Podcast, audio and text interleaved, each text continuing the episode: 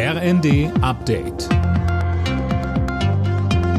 Stündlich neu. Auf den Punkt informiert. Ich bin Silas Quiring. Die aktuelle Hitzewelle hält den Süden Europas weiter fest im Griff. Allein in Spanien und Portugal wurden in dieser Woche bislang rund 600 Hitzetote gezählt. Fabian Hoffmann berichtet. Spanien, Portugal, Frankreich, Italien, Kroatien, Griechenland, überall ächzen die Menschen unter Temperaturen von teils 45 Grad. Und Hitze heißt auch immer trockene Wälder. Feuerwehrleute sind im Dauereinsatz, um die vielen Brände dort zu löschen. Tausende Menschen mussten bereits in Sicherheit gebracht werden. Und kommende Woche erreicht die extreme Hitze dann auch Deutschland Deutschland mit Temperaturen um die 40 Grad.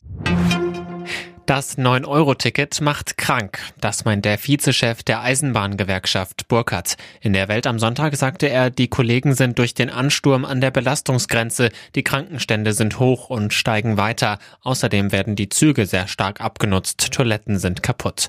Und auch der Chef der Gewerkschaft der Lokführer, Weselski, sagt, durch jahrelanges Kaputtsparen ist der Zustand der Bahn katastrophal. Trotz der aktuellen Energieprobleme will Kanzler Scholz auch weiterhin die Klimakrise im Blick behalten. Wir werden jetzt dafür sorgen, dass der Ausbau der erneuerbaren Energien endlich vorankommt, sagte Scholz in einer Videobotschaft.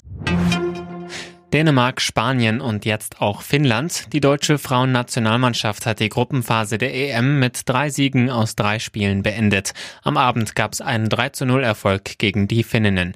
Bundestrainerin Martina Voss-Tecklenburg sagte im ZDF, Wer das vor der Vorrunde gesagt hätte, dass wir in dieser Gruppe mit neun Punkten rausgehen und einem Torverhältnis von 9 zu 0, sorry, das ist ja wirklich bravourös und, und souverän und gut in vielen Facetten unseres Spiels. Wir wollen noch besser sein, wir wollen es noch mehr belohnen für diesen großen Aufwand, den wir betreiben und wollen uns, wie gesagt, aufs Viertelfinale gegen Österreich perfekt vorbereiten.